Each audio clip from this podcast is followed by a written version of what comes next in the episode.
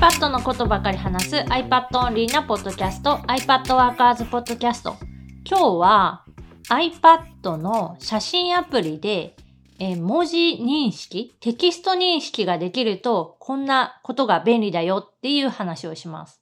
今回の OS からだったっけ？あの、スクショとか写真撮ると、電話だったり、なんかテキストのコピペができたりするみたいなやつは。えっと、日本語に対応したのが今回のその iPadOS16 からという形なので、まあ16になって写真アプリの中とかで写真の中のテキストがコピーできるようになったりとか、えー電話番号とか住所とかメールアドレスみたいな特定の文字列に関してはそこからアクションができるようになった。あれ、と、自分が思いついたので言うと、本の参考文献みたいなやつを写真に撮って、その認識させてあげると、えー横文字の英語ならもう100%と言えるレベルで結構すごい精度で判定してくれて、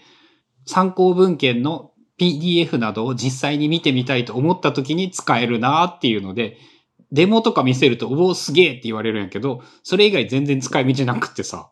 春菜の場合は、最近一番多分使っているのが、あの、インスタグラムで、こうお店の情報とかをこう上げてくれている人の投稿とかがあるんだけど、インスタグラムのアプリって、そのテキストのコピーができない。投稿文のテキストコピーができないから、その、どうやってそのお店の情報を保存しとこうかみたいな形で、まあとりあえずスクショを取って、なんか今までだったらその画像をどっかノートアプリとかに貼って、まあそのまま、えーずっと死蔵されていくみたいな ことをやってたんだけど、最近その写真アプリの中とか、スクリーンショット撮影後のあの編集画面で、うん。テキスト認識ができるようになっているので、それを使うと簡単にその投稿内容が、まあ、コピペできるというか、住所とかだったらそのままマップアプリで開けるし、電話もかけれるし。電話もかけれるし、メールも送れるし。インスタグラムがこれまで自社から絶対にユーザーを逃がさないために外部へのリンクだとかそういうあらゆる外に逃げるものを全て禁止して必死こいて守ろうとしてきたけれどもそこはもうテキスト認識の力で逆に打ち破られるようになってしまった。まあ今でもなんかその外部リンクへの誘導自体はストーリーズとか、あの、アカウントの種類によってはあの写真の中に埋め込めるようになっているので、えーそこはまあできるようにはなってきつつあるんだけど、まあ、なぜかその投稿本文っていうの、文章のところはコピペができない状態で、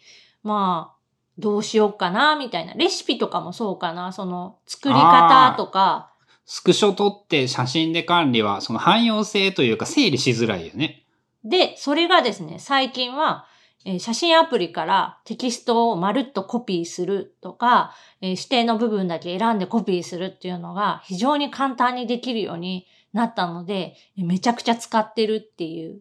もうあれだよね、そのフォント、ピコンピューターで書かれたフォントは精度100%って言えるぐらいだよね。そうね、記号とかがたまに変ななんか文字になってたりはするけど、えっ、と、漢字とかひらがなとかっていう普通の文字列に関しては、もうほぼほぼそのままでコピーできる。特に英語になるともう完璧度は、なんて言うんだろう。人間が読むより正確なんじゃないかぐらいな感じで認識するようなイメージあるし。多分英語の場合、その文字数がそもそも少ないので、そういう結果が生まれるんだと思うけど、日本語に関してもそういうテキスト化されているものであればもうめちゃくちゃ簡単にできる。で、これインスタグラムだけじゃなくって、あの YouTube アプリとかのあの概要欄とかで、リンクとかはさ、あの、押せ、押すと、サファリで開きますか ?Chrome で開きますかみたいなことが聞かれるんだけど、文字列ってなんかコピーできないよね。そう。あれもね、その、どういう理由でそうなっているのかいまいち理解できんかったんやけど、その、できんくってね、カードゲームとかでね、よくね、デッキコードを概要に貼っている人っていっぱいいるんだよね。それを YouTube アプリで開いてしまうと、その、無作為な30文字とか50文字の文字列をコピペするという恐ろしいことになってしまって、その何の役にも立たんわっていうことになっていたのが解決できるってことなんや。しかも、その iPad とか、まあ、iPhone もこれ同じ話なんだけど、こうスクリーンショットを撮影した直後にさ、なんかサムネイルみたいなのが左下左下に出るでしょ？あれをタップすると、そのスクリーンショットを編集する画面っていうのに移り変わるんだけど、そこで実はテキスト認識させることができて、なんかあのテキスト認識させるボタンみたいなやつだよね。そう、ドキュメントスキャンみたいな、なんかあの、四角に囲まれたやつ、ボタンが右上についていて、そこをタップするだけでテキストがハイライトされる。テキスト部分だけハイライトして選べるようになるから、それでなんか必要なとこだけコピーして、あとはゴミ箱マークを押しちゃえば、スクリーンショット自体は保存されない。厳密に言うとあれゴミ箱に入るんじゃないっけ？最近削除した項目に。入らない。あれそうだっけ？その、完全に削除される、その、えっ、と、スクリーンショット撮影後の。直後だと。うん。その写真アプリに保存される前段階なの、あそこは。うん。そうか。だから、その、管理が面倒みたいなのも、まあやり方次第だけど、そういう風にできるってことね。で、そこで、あの、それも iPadOS16 から項目が増えていて、えっ、と、そのスクリーンショットを撮影した後のメニューとして、コピー削除っていう項目も増えている。できたね。うん。あれすごいやっぱ便利で、一回も使ったことね。だ誰かそのメッセージを、このスクリーンショット画面、メッセージで送ろうって思ったんだけど、そのメッセージで送ってしまえばもう用はない。写真アプリに自分にはいらんくって邪魔なのね。そう。でもこの人に、ここがこうだよとか、このお店だよみたいなので、教えたくってスクショを撮ることって結構悪くない？まあないかな。まあ俺はないな。春菜の場合はすごいあって、で、そういう時にもコピー削除ってすると、クリップボードにだけその画像データが残った状態で、写真アプリには保存されない。で、メッセージアプリでペーストってしてあげれば画像が貼られる。そう。だ LINE でも、えっ、と、メッセンジャーでも、メッセージアプリでも何でもいいんだけど、LINE もできるの？俺やったことなくて知らんくって。LINE もできる。だから写真アプリにいちいち保存しなくっても、えースクリーンショットを撮影して、それを送ることは。うん。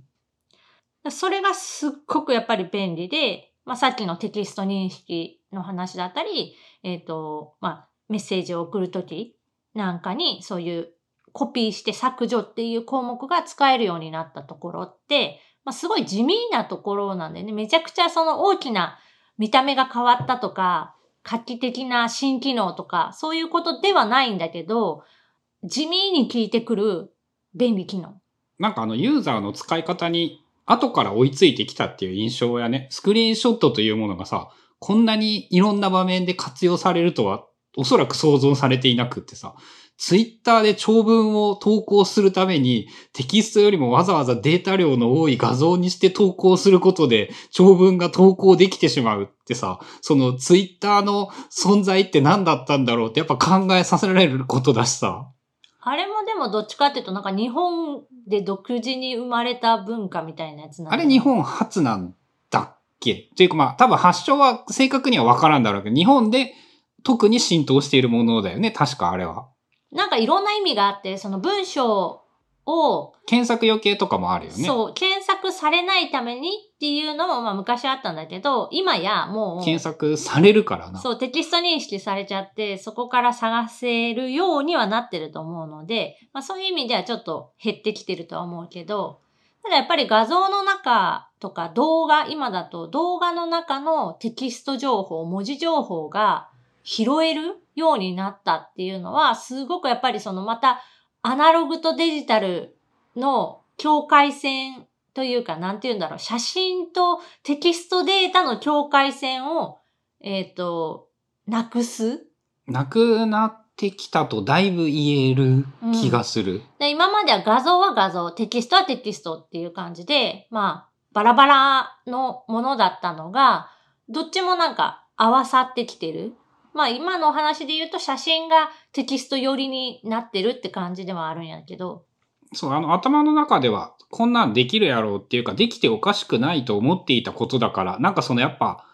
なんて言うんだろう。アイデアとして、うお、すげえじゃなくって、こう、できそうなことができるようになったっていうイメージだよね。まあ、自分の場合、やっぱ思い返しても、そんなに使う場面がなかったしないんだけど、メモとか、そのメモが本当に写真で良くなるっていうだけでも結構いいのかな？街中の看板とか写真撮ってコピーすればいいんだもんね。あと最近、えっ、と、万年筆っていうかカラーインクみたいなのが好きで、アナログのノートとかも、ちょっと前よりかはたくさん書くようになったんだけど、それに関しても写真撮って、その手書きで書いたノートを写真撮るとテキストコピーができる。自分のアナログで書いたペンと紙で書いた文字が簡単にコピーできる。と、やっぱ役に立つ。えっと、一応今画像データもオブシディアンの中に入ってるんだけど、テキスト化したものもオブシディアンに入れてる。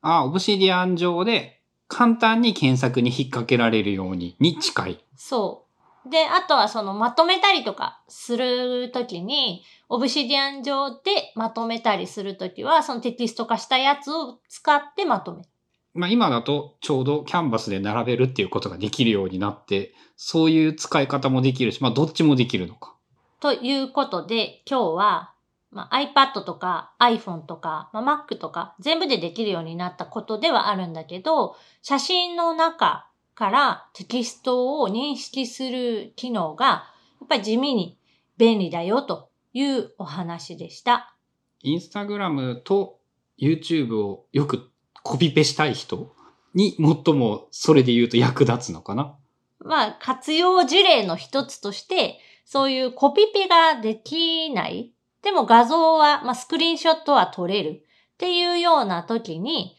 この機能を使ってもらうといいんじゃないかなという話。